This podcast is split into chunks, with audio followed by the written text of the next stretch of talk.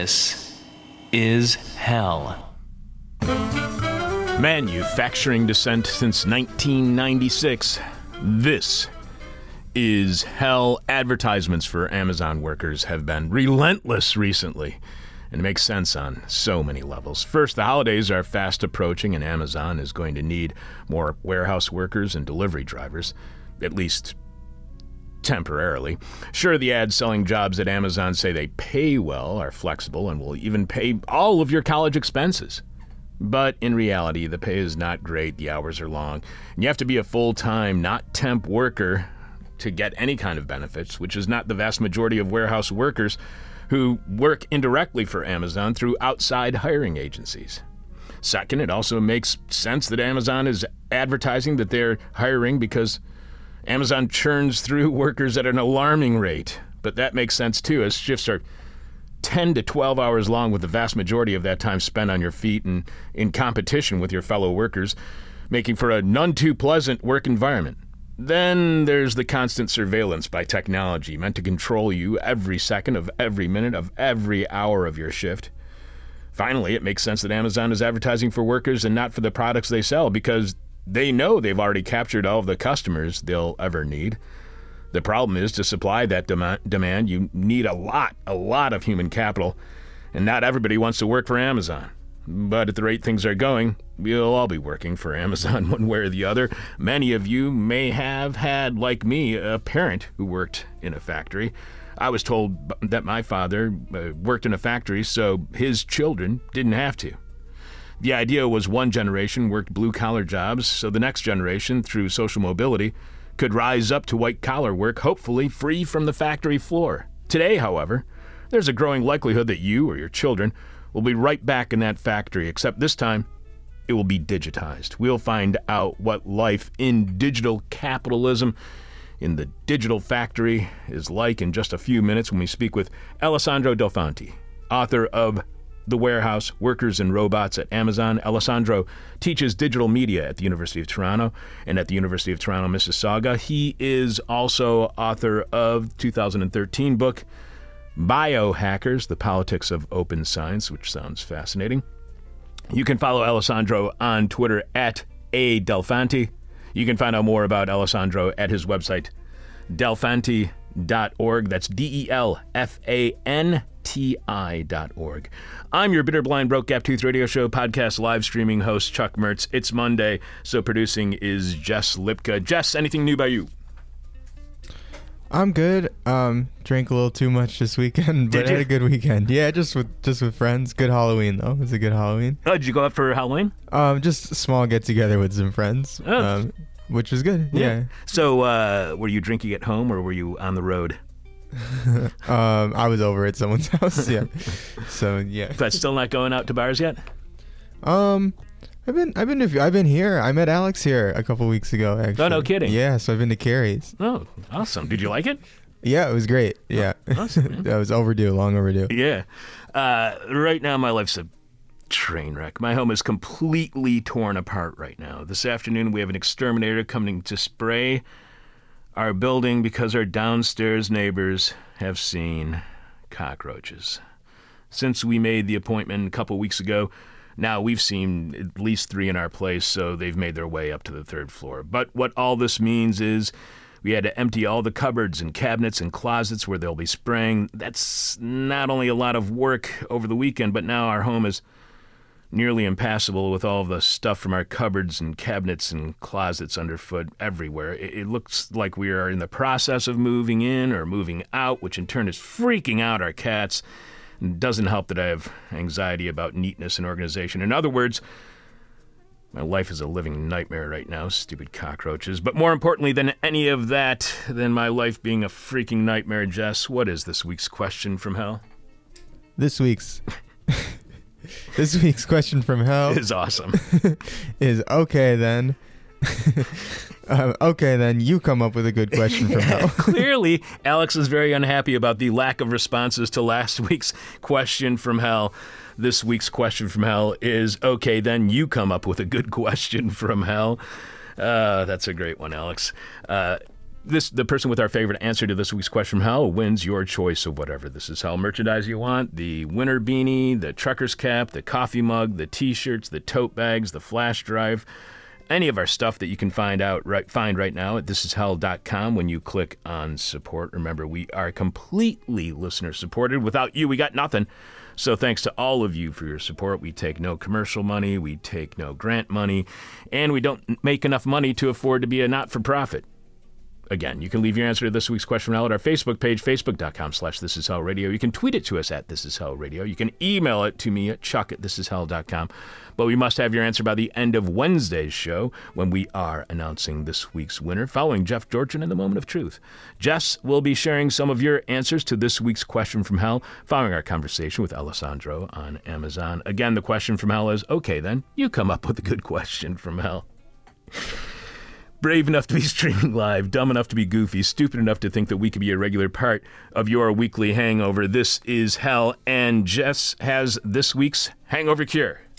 This week's hangover cure is the most annoying hang- hangover cure anyone could ever suggest. If somebody had suggested this hangover cure to you this weekend, would have you been upset with them? Yeah, I would def- absolutely. Definitely. um, Inquirer.net last week posted the story "How to Cure a Hangover" by Christy Aho but never suggest this cure to someone hungover because they will hate you. Christy condescendingly writes, the strategies to help decrease how strong your hangovers are not too difficult. Uh, getting enough sleep, eating a healthy breakfast, drinking water, and not drinking too many sugary drinks are great ways to help cure a hangover. There is not a specific hangover cure or magic pill you can take to cure your hangover. Most doctors advise sleeping the hangover off. However, Many doctors advise that one way not to get a hangover is not to drink enough alcohol that you will get one. Pretty smart and straightforward, Christy writes. That makes this week's hangover cure the worst thing you can say to someone who is suffering, which is you shouldn't drink so much you get hungover. oh man, Christy obviously has no friends left. Every one of her friends has left her because every time they get a hung- hangover, you know that she's the teetotaler who maybe had one glass of wine that night and is saying, you know, maybe, maybe you shouldn't have got you shouldn't have drank so much that you got hung hungover. Oh, Christy, please save your friendships by never making that suggestion to a hungover friend. Putting people before profits, which turns out to be a horrible business model. This is hell, and if you would like to contribute to our horrible business model that puts you before profits, subscribe to our bonus weekly podcast at patreon.com slash this is hell, which streams live at 10 a.m. on Friday, and this podcast shortly after again at Patreon dot com slash this is hell on last week's patreon podcast we concluded a two-part monologue on what started as a primer on rural bias as discussed by a rural farmer in the opinion column life makes sense in country farm folk grounded amid a crazy world which i found in the bloomington illinois newspaper the pantagraph that piece explained why rural folk are the only truly grounded people despite living in fear that's verging on depression, according to the column's author. They're the only ones whose work causes sweat on the brow and who understand life and death, unlike us city types who apparently are a bunch of lazy nihilists. That's when I stumbled upon another goldmine of biases at a Facebook group page advocating for Airbnb without ever saying Airbnb called Marquis Township Short Term Rental Ban. But in doing so, not only were rural biases revealed, so were biases of a conservative bent held by folks in small towns and suburbs. While rural, rural folks may be afraid that Airbnb will bring convicts and pedophiles and their four wheelers tearing up locals' peace and quiet, those from small towns and suburbs outside the area can't stand poor people who live in the township. It's a regular cornucopia of prejudice, and who knows?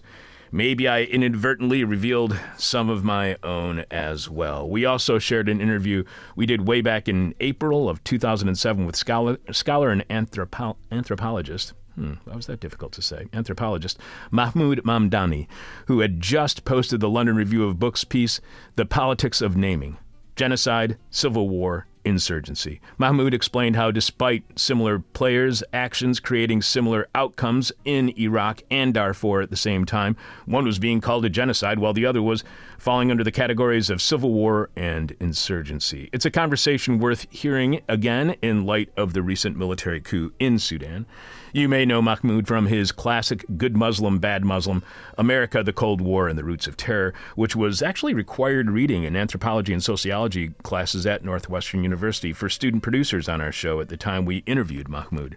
But you can only hear our expose on rural bias, which also reveals conservative, small town, suburban, and possibly even my own biases, as well as our interview with Mahmoud Mamdani on how celebrities like George Clooney we're getting it all wrong on Darfur by subscribing to our weekly Friday Patreon podcast at patreon.com slash this is hell. Coming up, Amazon is relentless, so no wonder if you go to relentless.com, it redirects you to Amazon.com.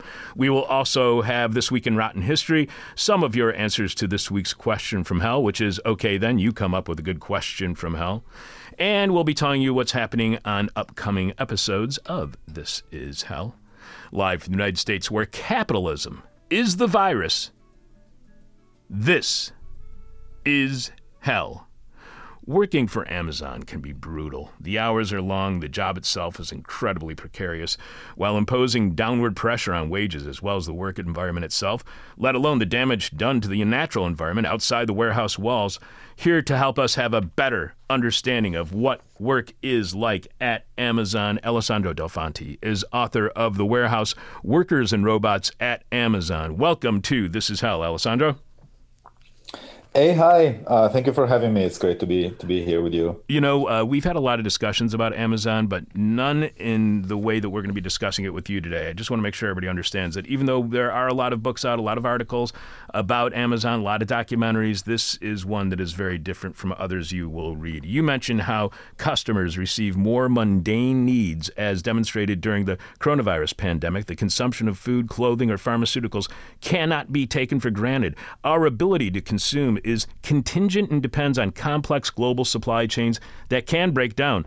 Wherever our desire for consumption comes from, it must be fulfilled.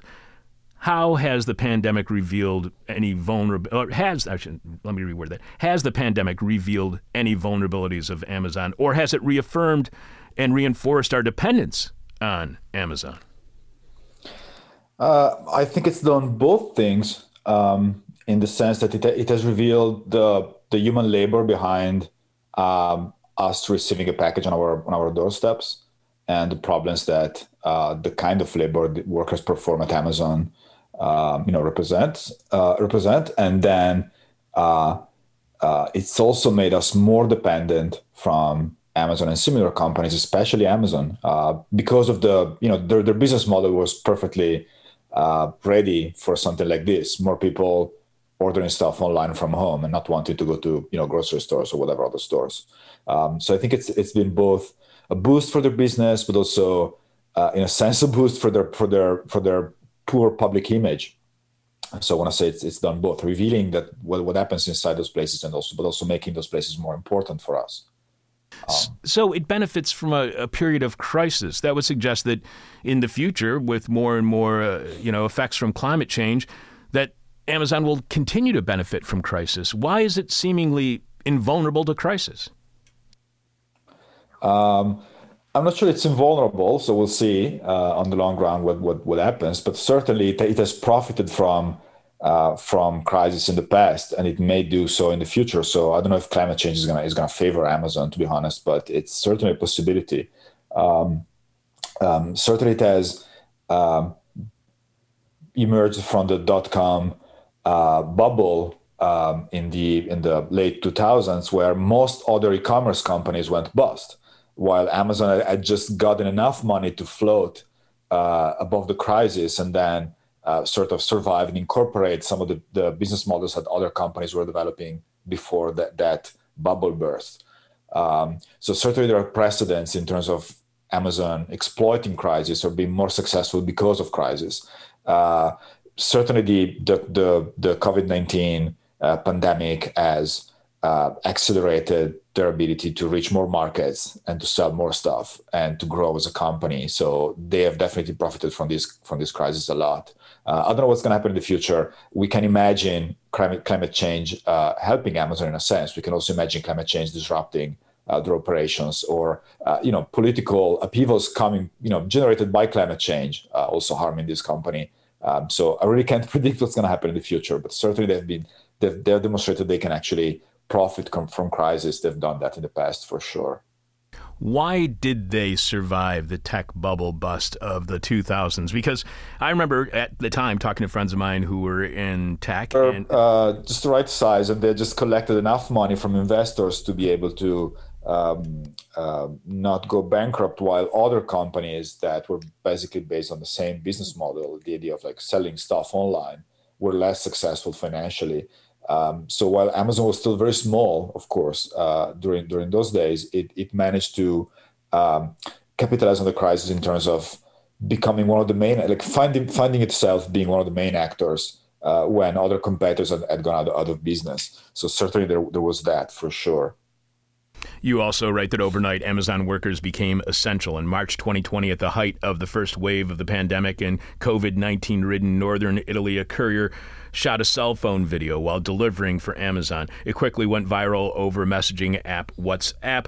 Amazon doesn't stop, the worker can be heard saying through his medical grade face mask. Don't worry, you will receive your damn Hello Kitty phone cover on time. F you.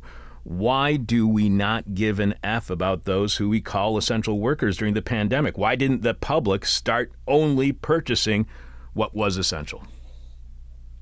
Yeah, wow, that's a big question. I don't think I have an answer for that. I think we all found out all of a sudden there are that certain workers that we hadn't really paid much attention to, um, you know, all of a sudden were, were, were essential. We our lives our lives depended on them, and Amazon certainly wasn't the the only um, um, company or, or, or, e-commerce was not the only industry certainly that that uh, kind of like uh, had this moment of revelation.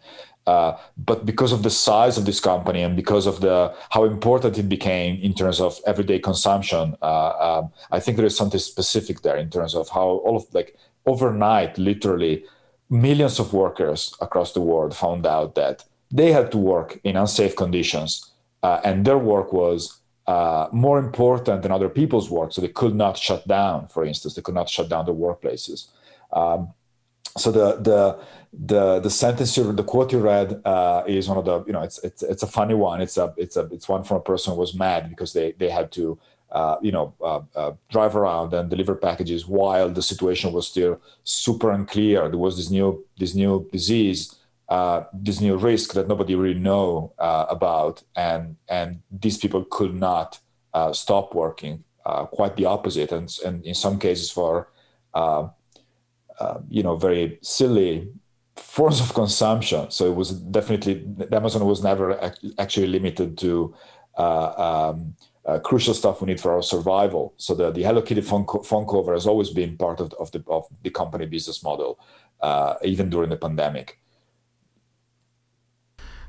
You know, this book is really fascinating. One of the things about it is how it's, it's like the Amazon model doesn't seem like it would work. You point out that uh, in uh, Piacenza, the town where you are from, Amazon became a heavy presence before the area was even an el- eligible destination for delivery. Boxes from MXP5, that's the uh, fulfillment center there, went out to the more modern and busier metropolis of Milan, while we got the jobs, the downward wages and working conditions, and the environmental degradation. How important do you think that, the downward pressure on wages and working conditions and environmental degradation, how important do you think that is to Amazon's profits and success? Is that why Amazon is profitable? Um, definitely. So uh, Amazon is successful because it can. Comp- it, their, their business model is pretty it's pretty simple in a sense. You order something online, they'll deliver it to you. Um, so the way uh, they remain, um, uh, you know, above their competitors is by making their process more efficient and their prices lower. And in order to do so, you have to to unload some of this pressure onto the workers and or the environment. So certainly there are external external effects in terms of environmental degradation, uh, but also there are, there are, there are effects uh, uh, in terms of the workforce. So um, for instance, we know that Amazon pays lower salaries than the average in the warehousing industry. Um, so even though they may pay above minimum wage in some, you know, in, in, some in some areas in the U.S., for instance, they try to do whatever they can to to compress uh, uh, wages so they can actually uh, uh you know sell stuff to at, at a lower at a lower price. Uh, there is also something about positioning warehouses in places where uh, they find both um, um, uh, geographical or uh, I want to say advantage, advantages in terms of the you know the, the, position of a warehouse. So it has to be in the, at the outs, at the outskirts of ma- major metropolitan centers, so it can serve the urban uh, wealthier market and at the same time find uh, the workforce, uh, the, like masses of workers at the periphery of our of our urban centers. Um, so there is there is something about unloading these pressure on wage and this environmental degradation onto the peripheries, onto the suburb, onto suburban, uh, onto, onto, our suburban world, uh, vis-a-vis the consumption which tends to happen, you know, downtown in, in urban centers. Uh, so there is something about the geography of Amazon that kind of reproduces some of the injustices uh, that shape our cities and our and our uh, our countries. And you point out that the first strike that happened at Amazon, you write, on November 24th, 2017, hundreds of MXP5, that's the code name of the facility near your hometown, where those workers went on strike. Unions had entered the company just a few months earlier. So why there? Why did the first ever strike against Amazon happen at the MXP5 warehouse in Castel San Giovanni in Italy's Po Valley? Uh, that was uh, yeah that was the first uh, strike uh, in Italy. One of the first strikes I think that that attracted global attention from the media. Uh, I, there there had been you know other f- strikes and other forms of worker action in other places before, especially I think in Germany. Um, so it wasn't the first one.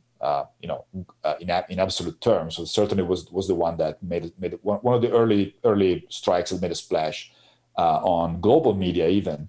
Um, so all of a sudden you're in this like place in the middle of nowhere uh, in in Italy, like you know, very you know, sort of a provincial town uh, in the middle of nowhere, and you have the Washington Post, which by the way is owned by Jeff by Jeff Bezos, um, um, coming to town to interview union union organizers and stuff like that. So it, it had a it had a major um, uh, visibility on the media.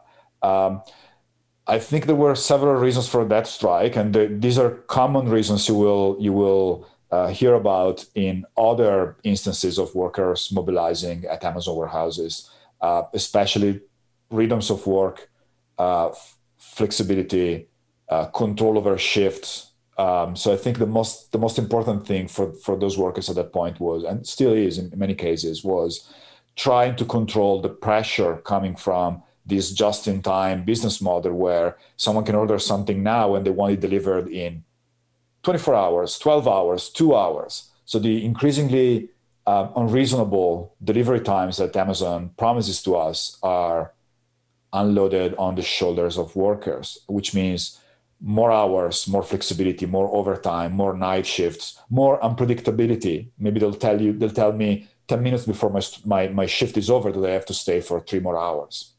Or maybe they'll tell me, you know, this morning that I have a night shift tonight.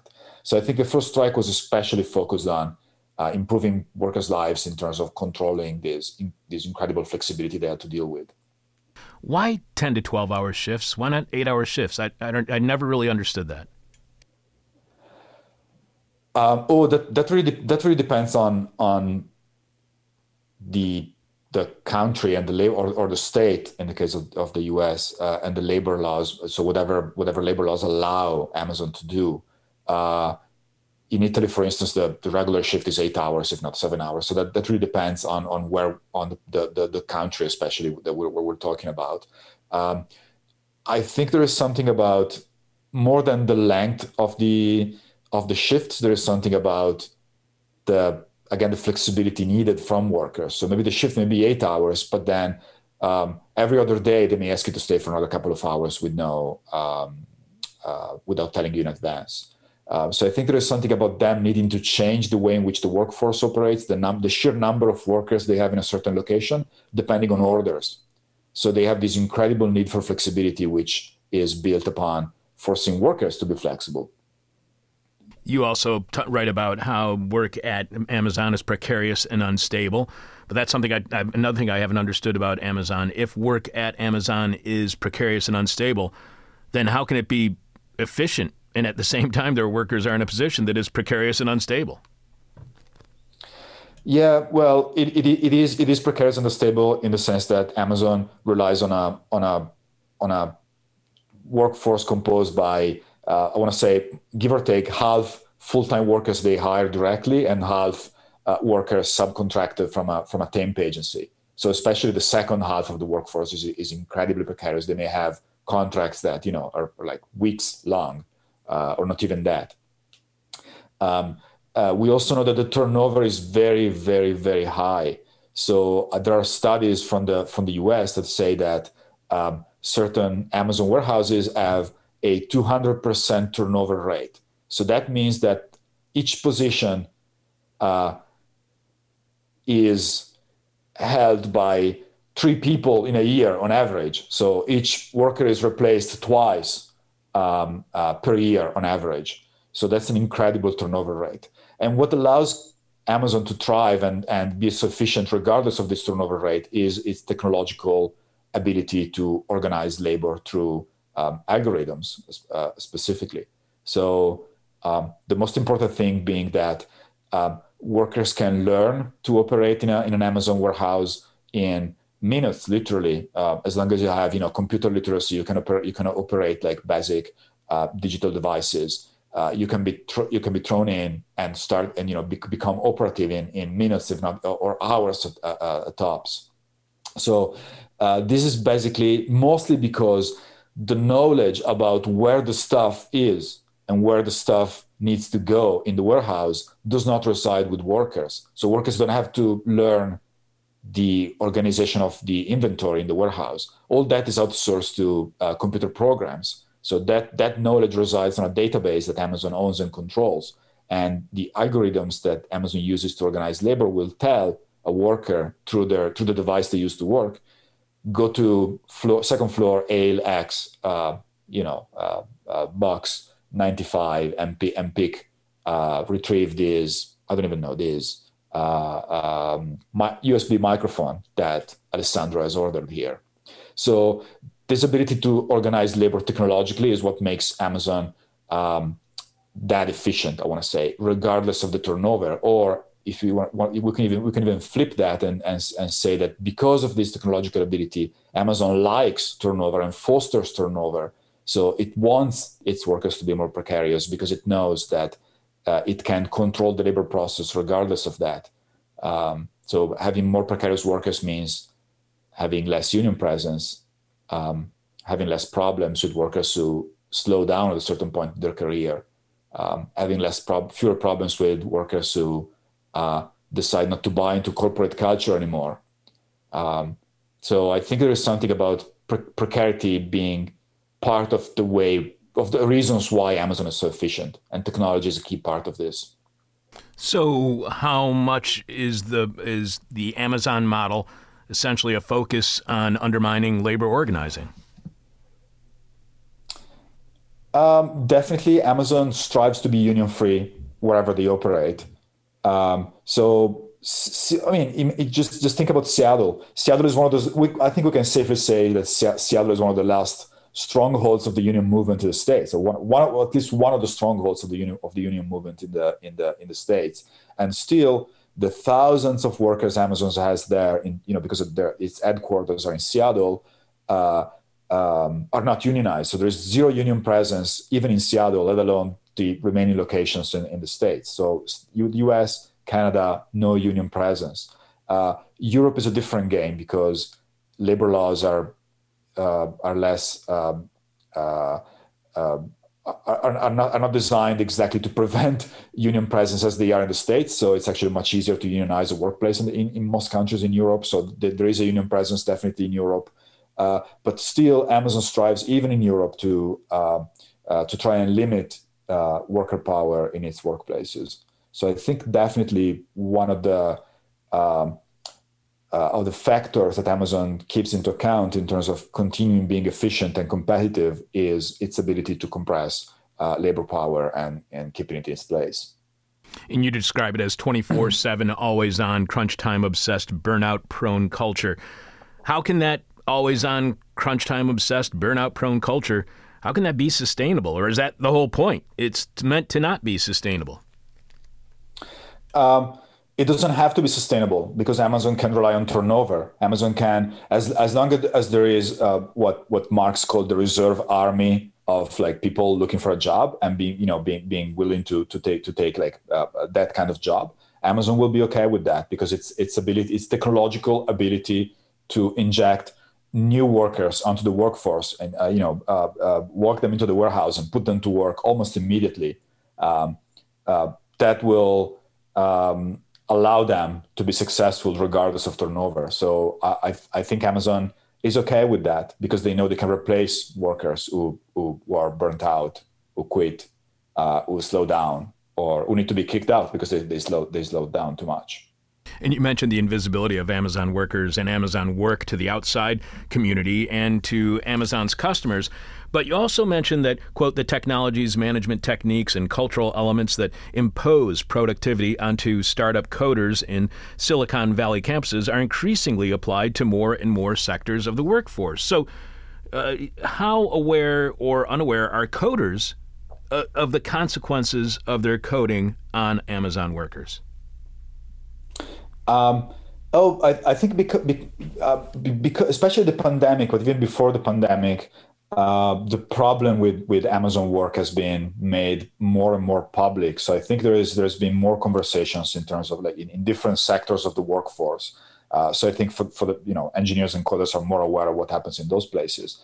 There has also been a wave of um, I want to say radicalization, or uh, oh my God, this is not the word you would use in English with this meaning, maybe, but uh, politicization um, of uh, the white collar uh, engineers in Silicon Valley slash other places like Seattle. So I think there is something about uh, new new movements within the workforce emerging, even within the engineers and and the, the other uh, you know workers uh, working at the headquarters in Seattle. So I think there are forms of interclass solidarity, if you want to put it that way. So there is there is more uh, consciousness that something is going on in those places, but there is also more direct connections among these two chunks of the workforce, engineers and, and warehouse workers, because of this change in politics of labor, which have been uh, influencing the way in which even engineers uh, uh,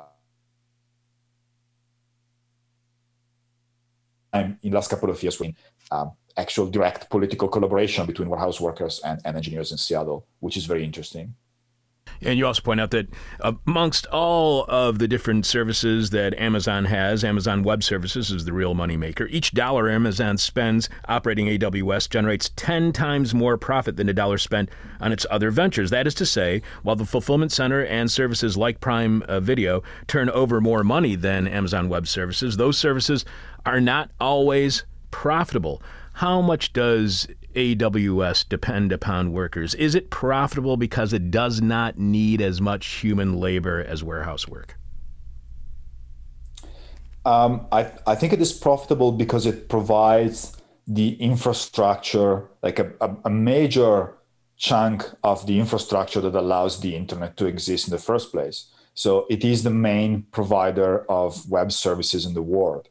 Um, so I think there is something about uh, Amazon having built a an infrastructural powerhouse upon which many other companies depend. So Uber runs on Amazon services uh, servers. Sorry, uh, just an example. Um, I think Airbnb too. They, you know, it's it's a it's a it's a different platform. It's a different company, uh, but it, it relies on Amazon Web Services uh, for uh, servers. For so for the web for the web space for the algorithms they, they run in ter- you know in order to uh, to run their operations.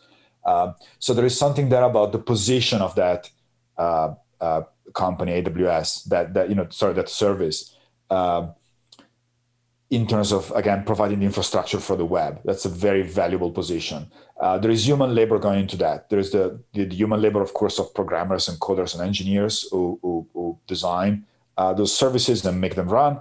Uh, there is also uh, the, the, the labor of other kinds of warehouse workers. So those who manage the uh, the the the, the, so-called server farms. So these warehouses in the middle of nowhere where the servers uh, are actually placed. Uh, so it's not as labor intensive, of course, as other you know as the the fulfillment centers where the stuff is the, the you know the commodities are stored. Um, so you, you may have just a handful of, of warehouse workers there, but it's it's it's a striking similarity. There is other warehouses with other warehouse workers, which is still run by Amazon, but they perform a very different job, which is maintaining the servers for AWS. So when we see these ads on TV for jobs, uh, when it comes to uh, jobs at Amazon, we see these advertisements for it. Uh, are those jobs that they're talking about? Are they you know, full time Amazon jobs, part time Amazon jobs? Because as you point out in your book, temporary workers make up the, the majority of uh, warehouse workers, especially when it comes to holiday season. So if you right now were going to go get a job at Amazon, what's the likelihood that you would actually be employed by Amazon and not some hiring agency? Um, I, I think it because now they're they're growing the workforce again for, for the holiday seasons. I think it's it would be most you know it would be it would be quite likely that you would be hired uh, through a temp agency with a with a short time contract.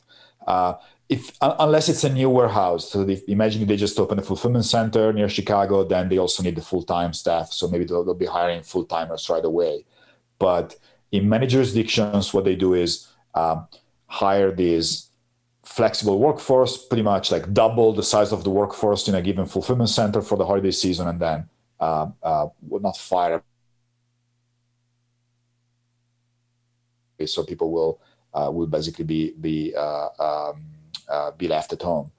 Um, so I think working through a temp agency is also one of the uh, paths in terms of getting a full time contract later on. So for many for many temp workers, that was the hope. Um, you know, I'll, I'm, maybe I'm gonna do I'm gonna do I'm gonna work. It's gonna be seasonal work initially, but hopefully they will actually hire me uh, with a full time contract, uh, which is what happens in certain cases, of course. Um, but how likely is that? oh well, that really depends on on whether the warehouse is expanding. So if it's a new fulfillment center, if if the market is expanding, then maybe they'll actually uh, um, hire quite quite a few of those workers onto the more stable workforce. Uh, uh, like in my hometown in Piacenza, where the warehouse has been there for quite a while, and new warehouses are opening in the country. Uh, I've been told by workers that the, the the new the new workers coming in as uh, you know through temp agencies don't even hope anymore. There's going to be a full time job at the end of the line because it's at the point the the the, the, the, the full time workforce is pretty stable. Um, so it's it's more about dealing with turnover. Those people also quit. Um, but it's not about hiring masses of new people through that sort of path. We are speaking with Alessandro Delfanti. He is author of The Warehouse Workers and Robots at Amazon. You can follow Alessandro on Twitter at A and find out more about Alessandro at his website, delfanti.org. You point out that Bezos himself has acknowledged repeatedly that, quote, it's not easy to work here, emphasizing that sacrifice is part of what's requested of Amazon employees, from the warehouse all the way up to the shiny executive offices in Seattle. So, are employees were you direct, directly asked to sacrifice for Amazon? Do, do, they do do workers not work but sacrifice? And if so, why are they told they should sacrifice for Amazon? so I, I, think there is definitely a, a sort of like the, the corporate culture uh, influenced by you know created by Jeff Bezos is one of sacrifice and burnout and uh, it's famously even even you know executives would be yelled at and fired in the elevator in front of everyone else uh, by by Bezos. So there is something about this person and many other um, you know um, um, you know figures like him in in in contemporary capitalism being uh, obsessed with um, commanding the workforce and, and, you know being able to dispose of the of the, of the workers if they want to. Um, so in, in terms of warehouse work, though, that's different. You, there is no Jeff Bezos yelling at you, but definitely there is uh, a, culture, a, culture, a, a culture of sacrifice in the sense that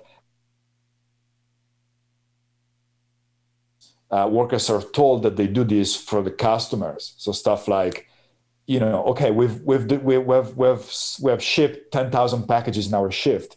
That means that thousands of kids are going to be happy tomorrow because it's you know I don't know Christmas, for instance.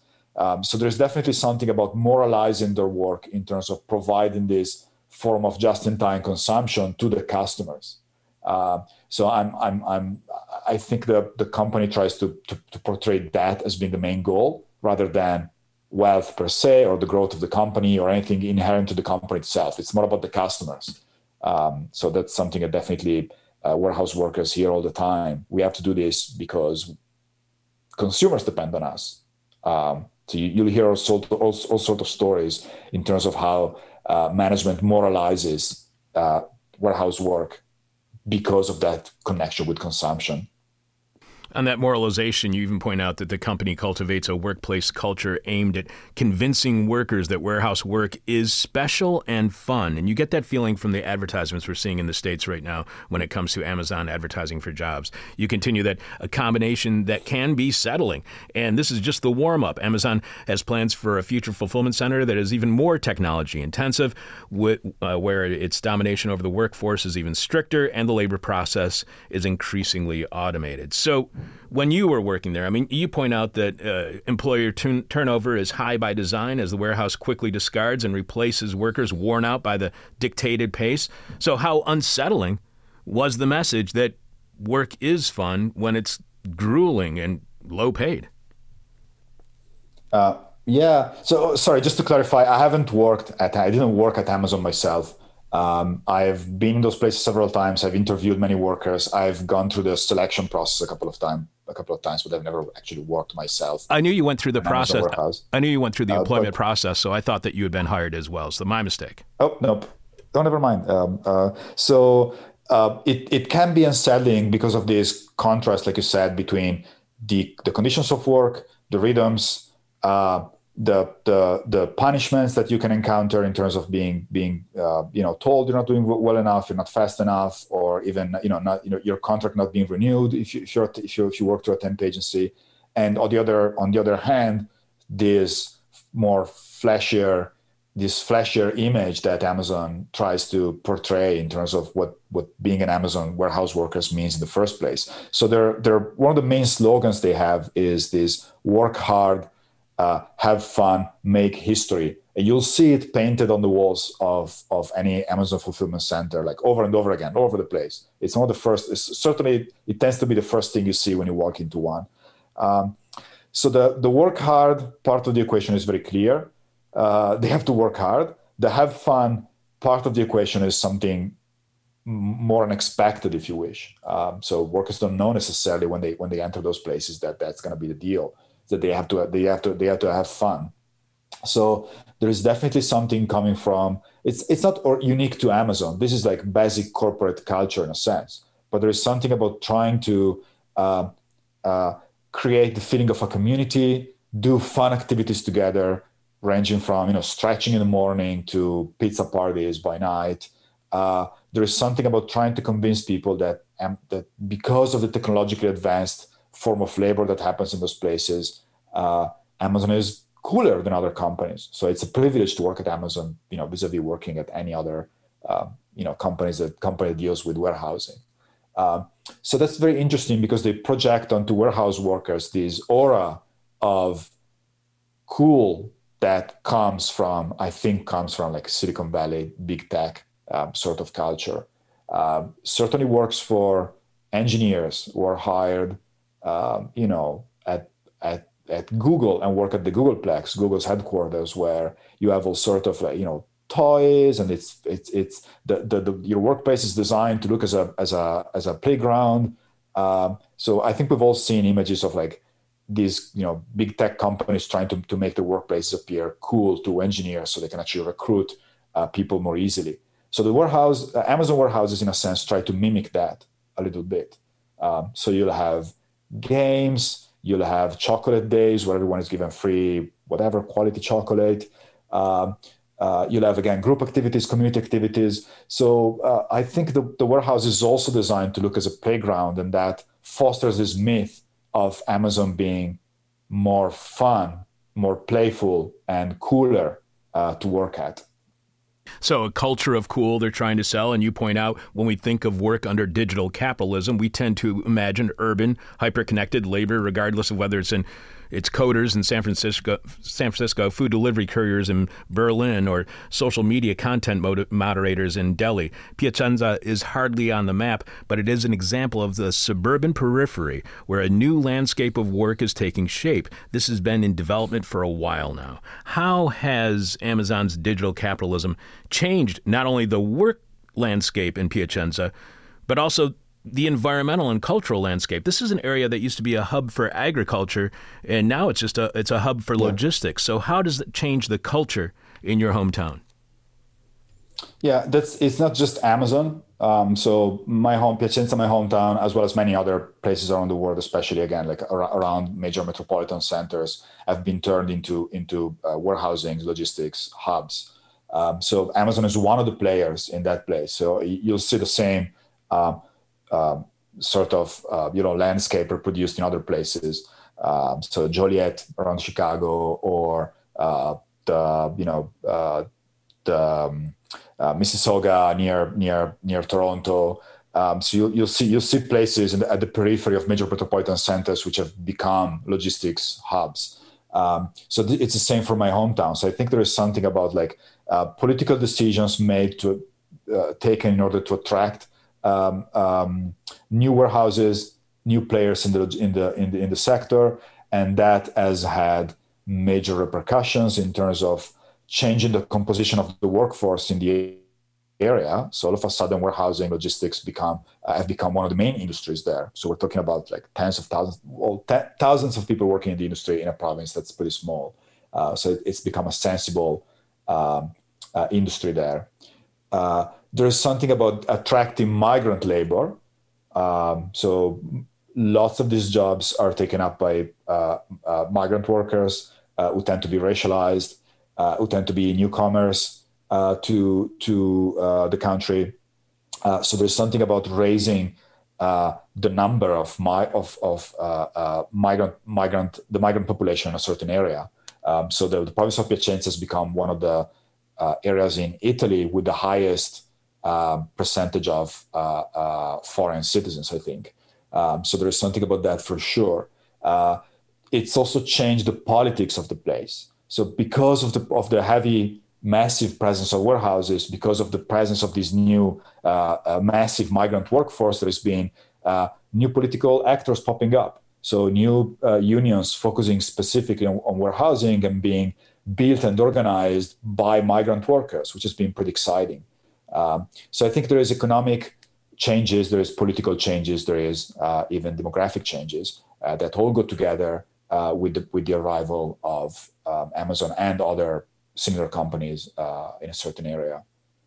So Amazon provides precarious work and eventually needs more workers than the local population can supply. In the case of what's happening in the Po Valley, bringing in migrant workers, as you were just saying, who are in turn blamed for the precarious lives of white Amazon workers. How, how, how much of an a- obstacle is that racial dynamic to labor organizing? Um, well, that depends. I think I think some of the mainstream traditional unions have had a, a, hard time organizing precarious workers in the first place. Even more so, migrant precarious workers.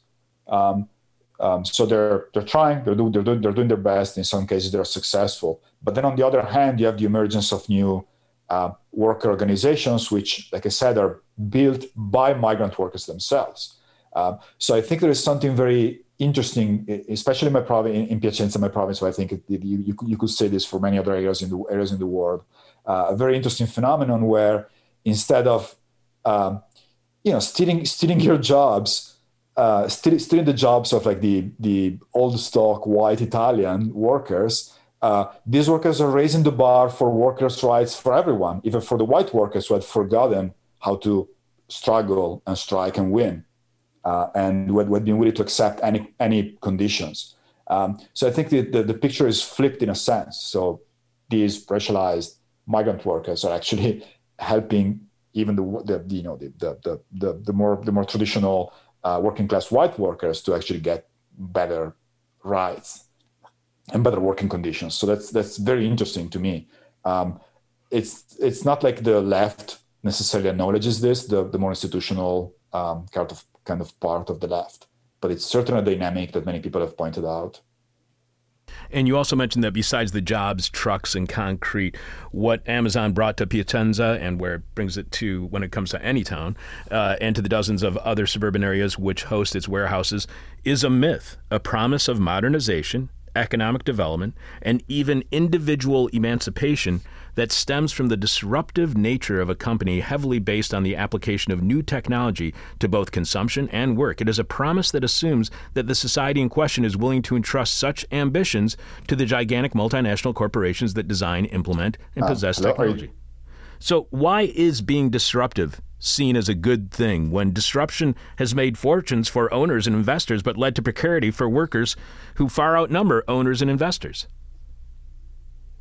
Yeah, I, I think there is, there is something, like I said, about this aura of myth coming from technologically advanced production. This is something that uh, is I want we, we we we're witnessing this happening with digital capitalism and like the you know the the the the, the offerings of digital capitalism in terms of workplace culture or uh, or these dreams of modernization.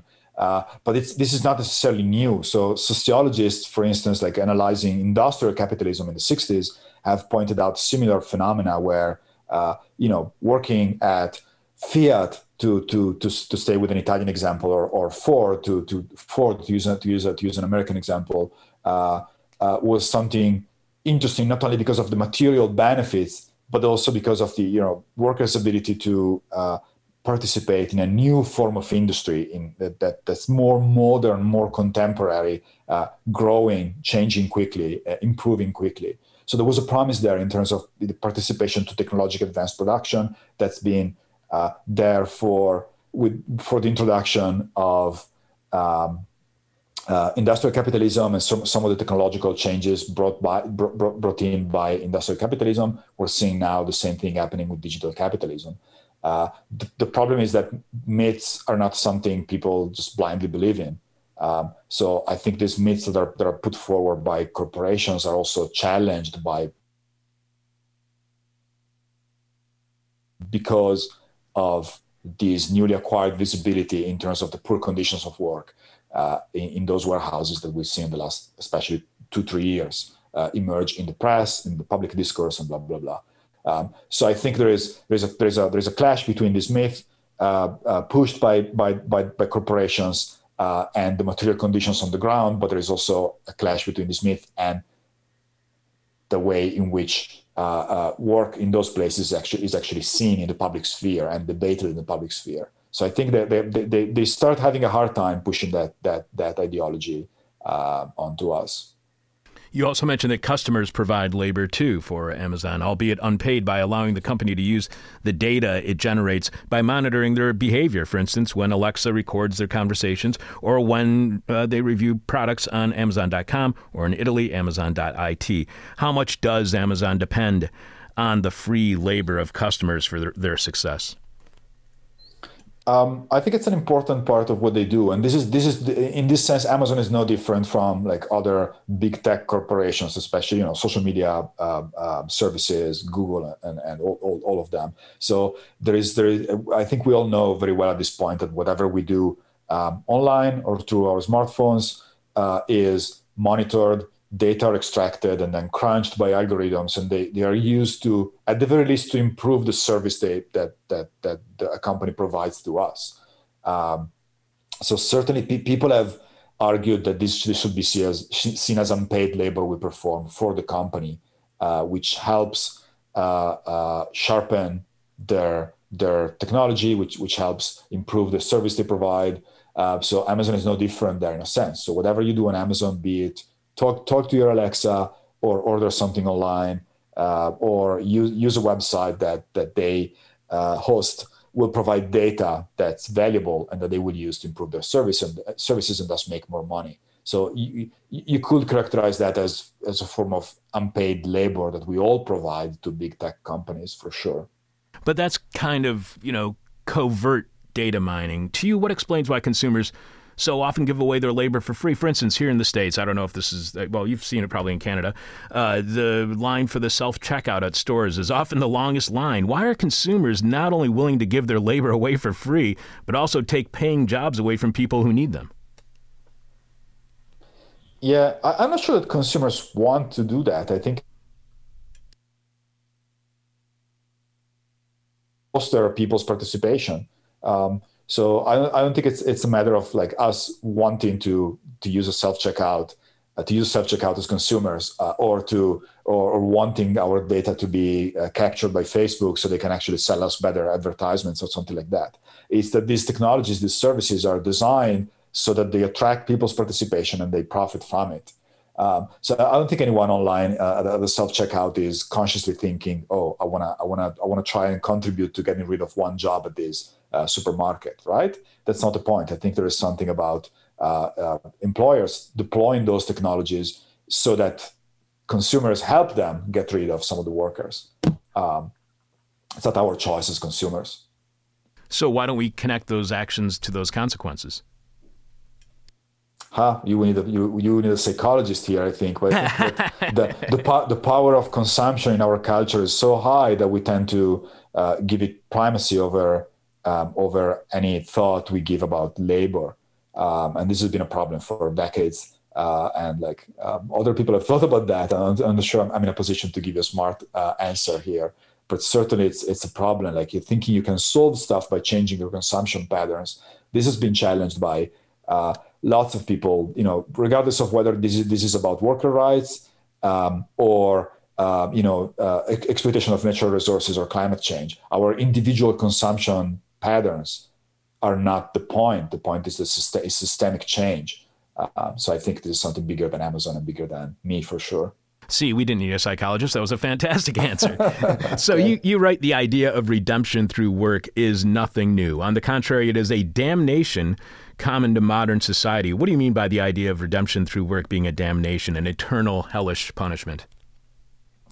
Oh my God, this this is my this is my background as uh, someone coming from sort of the, the autonomist uh, crowd in Italy, where where there's a, this, this this tradition of like thinking that maybe work shouldn't be that central in our lives, maybe it should be its presence in our lives should be limited. Um, so I think it comes from you know my my you know in a sense my own um, sort of uh, um, ideas about what's important in in someone's life. Um, so uh, I think Amazon is one of the examples of on, on the contrary of the expansion of work to new spheres. So, uh, so for instance, like Amazon workers in a, Amazon workers' inability to uh, say no to overtime, um, or Amazon workers uh, taking home, uh, bringing home some of the cultural um, elements they encounter in the warehouse. So, for instance, using Amazon slogans uh, at home with their kids because that's the way they are uh, they're they're they're uh, familiarized with doing stuff in the warehouse 10, or 12 hours a day um, so i think there is something about certainly about amazon expanding the reach of work onto uh, our, our, lives more in general and that's something i, I, I don't necessarily like uh, and also because of this idea that i think amazon pushes like you can if you get a job at amazon your life is gonna is gonna improve because uh, it's a because of this promise of modernization dealing with high tech um, organization of labor, um, this promise of redemption. You know, you can um, use this job to actually uh, progress in life, build a career for yourself. All that stuff um, tends to come tends to be compressed in, in, the sphere of labor, and I think there is so much more in our lives that is not captured by that sphere. Um, so that's, uh, I think, why I wrote that sentence. So, is if, if Amazon is so exploitative and controlling of their workers, could its business model survive labor organizing or unionization? How bad would labor organizing be for Amazon's bottom line? Could it even could it even survive labor organizing? I'm, I'm, I'm sure it can survive labor organizing. I mean, the profits they're making are so high, they could basically give tens of thousands, tens of thousands of dollars to each and every Amazon workers per year on top of what they're already making, and not, nothing will happen to their bottom line. So there is something about the sheer amount of money they make that would allow them to do whatever they want. So they could easily pay twice as much. Um, no, no, I don't think it would be a problem there. Then, in terms of remaining competitive, that's a different game, maybe. So maybe there is, the, you know, there is something about uh, them needing to to compress uh, um, salaries and needing to improve technology because the edge they have is very minimal, um, you know, vis-a-vis their competitors. So everyone is playing catch-up game with Amazon. So you, you know, other companies are trying to do to be more efficient faster, uh, smarter. So in a sense, it's, it's an evolving market. So they, they sh- should need to be to be careful there. But I'm not sure that unionization will kill them. Uh, so this is something we've seen over all, you know over and over again in the history of capitalism. Um, companies may start like this, high turnover, churning out people, um, unsafe labor. Uh, but then once uh, workplaces are unionized and industries are unionized, what happens is that uh, there is a new there's a new um, agreement between labor and capital, and maybe salaries goes up, go up a little bit, and technology is used in a, in a, in a slightly different way, and everyone is happy. So um, I, I don't think unionization will kill Amazon. Unionization may normalize Amazon. Unionization may uh, change some of the most, um, um, uh, you know, like out, outstanding, uh, outstandingly bad features of what, what it means to work for them. Um, so this is something we've seen uh, in Amazon warehouses that have been unionized. A little bit, a little bit of control over work rhythms, slightly higher salaries, maybe, uh, maybe less flexibility. So unions have like very de- definite goals, and I don't think they'll kill Amazon. Maybe they'll make it a better place factory workers 100 years ago, 50 years ago, likely even today, work hard so their kids don't have to work in factories. At least that's how it was in my family and where I grew up in Detroit. So uh, you write how Amazon was based on the over 100 year old idea of the mail order catalog. To what extent is Amazon nothing really new or innovative? It's just a continuation of factory work, only digitized and more automated. Is it the same capitalism, only with a different technology? Um, I think I think you could say, and pe- people are saying that that digital capitalism is a continuation of industrial capitalism. So it's it's a it's it's new technologies that are built on top of pre-existing technologies that have been used by industrial capitalism for a century and a half. Um, so, so, I think you could, you could certainly say that. I think it's what's interesting is that some of these technologies or techniques. Uh, it's not just about like you know material technologies like computers. It's also about ways of organizing labor. Uh, um, are expanding beyond the factory. So that's that's interesting. Like for instance, you know, Taylorism, the idea you can mo- strictly monitor what a worker does, uh, count their output, control their output, and control the you know monitor the movements, and then use that information to uh, downstream to improve the labor process and uh, make it more efficient. Um, that stuff has been present in factories for um, for a century um, or almost a century. Uh, it's it's digitized, so now digital technologies allow management to extract those kind of data automatically rather than uh, sending around managers with you know stop clock and and and uh, um, uh, um, yeah. So instead, instead of sending around managers with a stop clock, you can actually automate this stuff by having technology and algorithms do that for you. But the idea is the same. Uh, the the difference is this logic is expanding beyond factories. So warehousing, but also the gig economy. Uh, many, many other forms of labor are now strictly monitored, quantified, and then the data taken, you know, generated by this monitoring is used to improve the, the efficiency of the system downstream. Um, so this is something Amazon is at the forefront of uh, outside of manufacturing, outside of factories. So, uh, just a couple more questions for you. You write how, in its projects for the warehouse of the future, Amazon imagines and desires a workplace where these trends are expanded and where human labor is even more subordinate to machines. So, what's worse, Alessandro, being subordinate to machines or being replaced by them? uh, oh boy, I will, I will. I don't know if I have an answer to that. So what, what did what they did is I looked at patents that Amazon owns for technology it may develop in the future and introduce in, in the warehouse in the future. So I basically went through uh, hundreds of patents that they own for, for robots and stuff like that. And it's very interesting that they assume that human labor will be present in the warehouse of the future.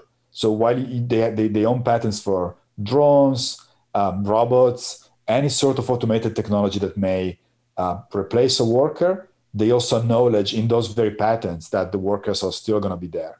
Um, so I think it's about displacement. I think it's about changing the ways in which people work, maybe reducing the number of workers, or make, or, or at least making their making them more efficient because of these new collaborations with automated technologies like robots and algorithms. But I think they uh, they know that human labor will be uh, will be pre- will be present even in the warehouse of the future.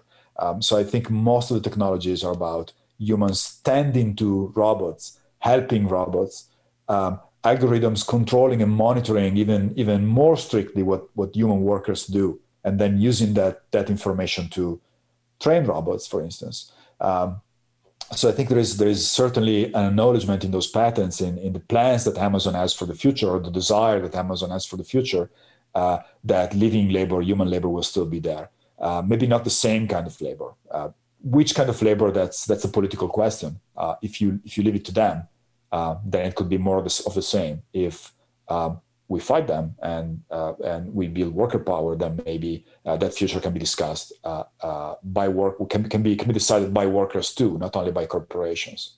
One last question for you, Alessandro. We have been speaking with Alessandro Delfanti, author of The Warehouse Workers and Robots at Amazon. Even if you've read any other books or seen any other documentaries or read articles about Amazon, you should definitely check out Alessandro's books. It is it come from a completely different perspective. You can follow Alessandro on Twitter at A Delfanti, and you can find out more about him at delfanti.org. One last question for you, and as we do with all of our guests, I promise, Alessandro, it is what we call the question from hell, the question we may hate to ask, you may hate to answer, or our audience is going to hate your response. and I think the last category is the one that this is going to fall in. You were just talking about change. Now that Jeff Bezos is gone, he's no longer the CEO of uh, Amazon. He left in 2021. Is there any indication that Amazon will change and not be so bad for their employees in offices as well as in warehouses? Uh, no, not yet. I don't know. I don't know if the, if if if and I, I, doubt that this will change because of of like a new person at the helm of the corporation. Uh, so I think that would if if if Amazon were to change, that would be as a as a result of uh, social and political forces, the government breaking them down, uh, workers uh, increasing the rate of resistance, uh, and maybe changing things. I don't think it's going to happen because of like some change at the at the uh, at the top of the corporation for sure. Alessandro, I cannot thank you enough for being on our show this week. This is really a fascinating read, and I truly appreciate you being on the show. Thank you so much. Thank you. That was that was great. Thanks for having me. All right. Take care. Have a good week. Bye. You too. Bye. You are listening to God's favorite radio show. Prove us wrong. Please prove us wrong. This is hell if you if what you just heard from Alessandro Delfanti on the relentlessness of Amazon I'm, I'm not kidding. Go to rel- relentless.com. It takes you to Amazon. That's what Jeff Bezos wanted to call the company, Relentless. Good Lord. If that made you angry, sad, or and somehow enlightened you or made you realize that, yes, this really is show your support by either becoming a subscriber to our weekly bonus Friday podcast on Patreon at patreon.com slash this is hell or go to thisishell.com and click on support and see all the ways you can contribute to completely listener supported This Is Hell. Remember, without you, we got nothing. So thanks for your support. Jess, please remind us what is this week's question from hell and tell us how our listeners are answering so far. This week's question from hell is okay, then you come up with a good question from hell. Okay, then you come up with a good question from hell. Are we getting a lot of responses? More than last week. For the entire week in one overnight. See, Alex, you're right back on the horse. Yeah, and and now we're generating new ideas too. Um, Fabio L says, "Who will rid me of this meddlesome podcast?" um, Brad, Bradley R. Who knows what evil lurks in the hearts of rich white men? I know. yeah. Uh, Isa R. What work will you outsource to the internet hive mind? All right. Michael D. Why? um, okay, then you come up with a good question from hell. Uh, David R says, if a question from hell is proposed on Facebook, but no one is around to read it, does it make a sound? Dan K, with inflation, approximately how many suckers are currently born every minute? um, Todd K says, the question from hell, WTF? The answer dot dot dot. and and the last one for today. Kim G says, "What is Hell's metaverse?" That's a good one. Kim won the uh, question from Hell last week. So if you're listening right now, Kim, please uh, get in touch with us with your mailing address and tell us which piece of merchandise you want because you won last week. We will have more of your answers at the end of Wednesday's show. I'm going to tell you something about Tuesday's show in just a moment. Again, the question from hell is okay, then you come up with a good question from hell. The person with our favorite answer wins your choice of whatever This Is Hell merchandise you want. You can see all of our stuff at thisishell.com when you click on support. It's time for nasty, gnarly, nauseous, naughty, nerdy, icky, drippy, sticky, goopy, gloppy, globby, gory, this week in rotten history. On November 3rd, 1979, keep that in mind, 1979. 42 years ago this Wednesday, not 1879, 1979. In Greensboro, North Carolina, several members of the American Nazi Party and the KKK opened fire on an anti Klan march organized in that town by the Communist Workers' Party, a hardline Maoist group that denounced the Soviet Union for pursuing restored capitalism and called homosexuality a bourgeois social sickness masquerading as sexual freedom. So, whose side are you on? The Nazi Klan members or the homophobes? Your choice. In previous months, the Maoist group had already been involved in scuffles with right wingers in North Carolina. Again, a North Carolina Maoist group. And elsewhere in the South, including one where the communists burned a Confederate flag. So, too bad they're homophobes. Kind of liking their actions so far. As Greensboro, where the march took place, is a predominantly black neighborhood, people on both sides of the conflict were armed. But by most accounts, the Nazis and Klansmen fired first, as is their wont. They killed five of the anti Klan protesters, and the incident quickly became known as the Greensboro Massacre. Apparently, Greensboro Gate was taken. More than a dozen right wingers were arrested, but all were acquitted after the jury decided they had fired in self defense, you know, just like Kyle Rittenhouse. In the years following the massacre, the Maoist group reinvented itself, yeah, uh, changed its name to the New Democratic Movement, and came to profess a nonviolent social democratic ideology. Yeah, but what about that homosexuality as a social sickness stuff?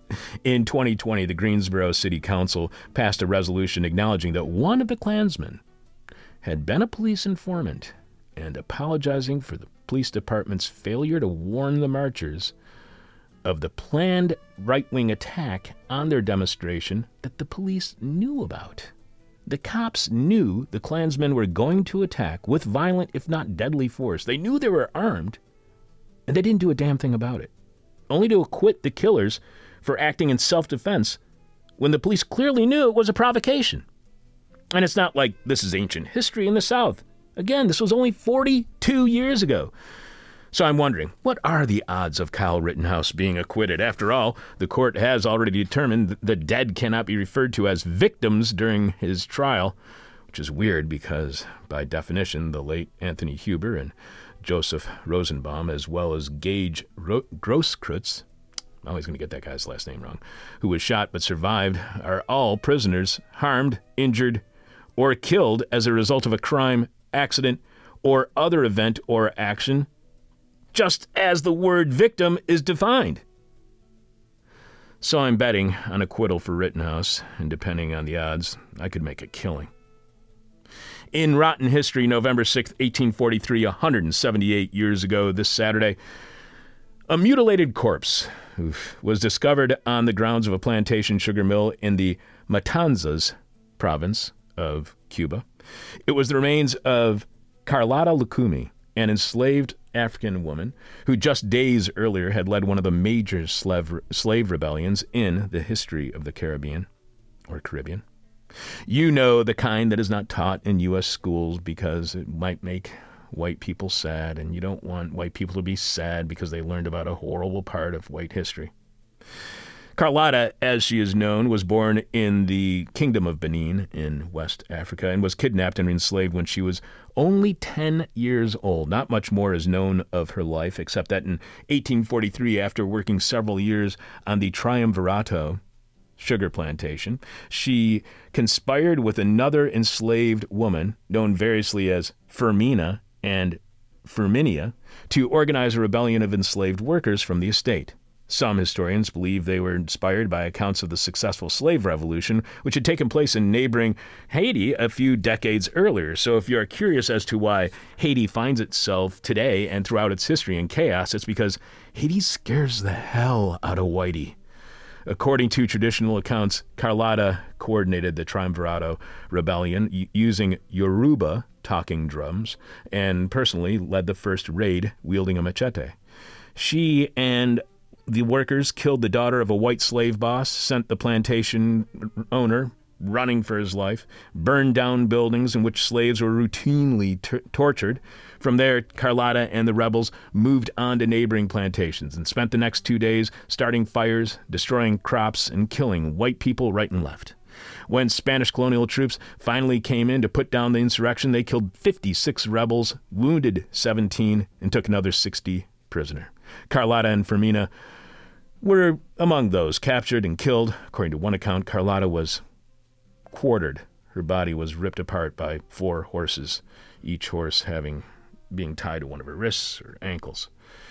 But in spite of her death, the rebels continued their fight well into the following year and more recent times. The memory of Carlotta has become part of Cuba's national myth. In paintings and statues, she is traditionally depicted waving her bloody machete, and she is viewed as a precursor and inspiration for the Colombian, er, Colombian Cuban Revolution of the 1950s. See? That's the kind of indoctrination the far right fears in the United States. If we glorify those who fought for freedom and liberation from slaveholders. What's next? Recognizing indigenous genocide and institutional racism and sexism in the founding documents of the United States?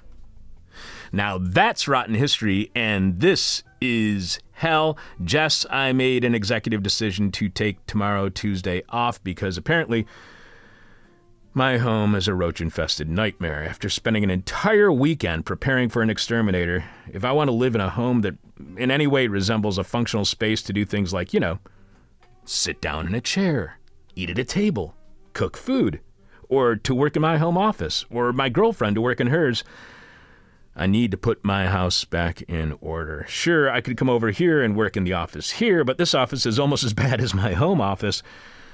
So I'm taking a mental health day tomorrow, or else I will lose what little mental health I have going for me. Jess, do we know who's going to be on Wednesday's show, also at 10 a.m. here at thisishell.com? As far as I know, we do not know who will be on Wednesday. All right. Well, we'll find out in the next 24 hours, hopefully. But we do know Jeff Dorchen will be delivering a moment of truth. We are still looking for new board operators to join our staff here on This Is Hell. If you are interested in running the board as Jess and Richard and Alex do, email me at chuck at thisishell.com if you would like to join us here on This Is Hell. We're looking for people who can run the board anywhere from once a week here at our studio above Carrie's Lounge, 2251 West Devon Avenue, which shows with shows beginning at 10 a.m. generally Wednesday or Monday through Friday. Uh, and, and, like Alex says, this is not a hard thing to learn. Just was it difficult for you to learn the board? No, it takes a few weeks and then you can do it but on your own. Like how much time do you think? You, two, three hours? You got it? Yeah, yeah, yeah. Yeah, it's really easy. I'm not saying that you're not talented. You're a very talented person.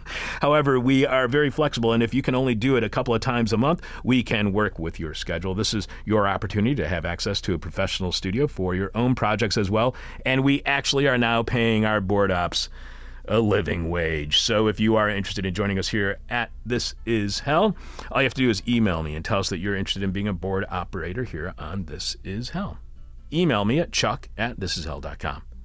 Thanks to our guest today, Alessandro Delfanti, author of The Warehouse, Workers and Robots and Amazon.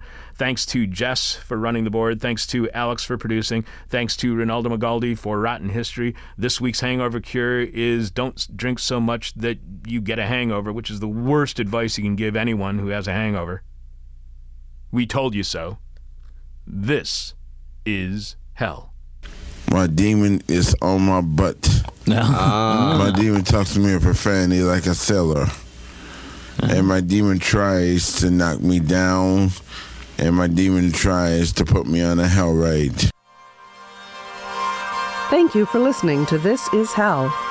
For more interview hell and to support the show, visit thisishell.com.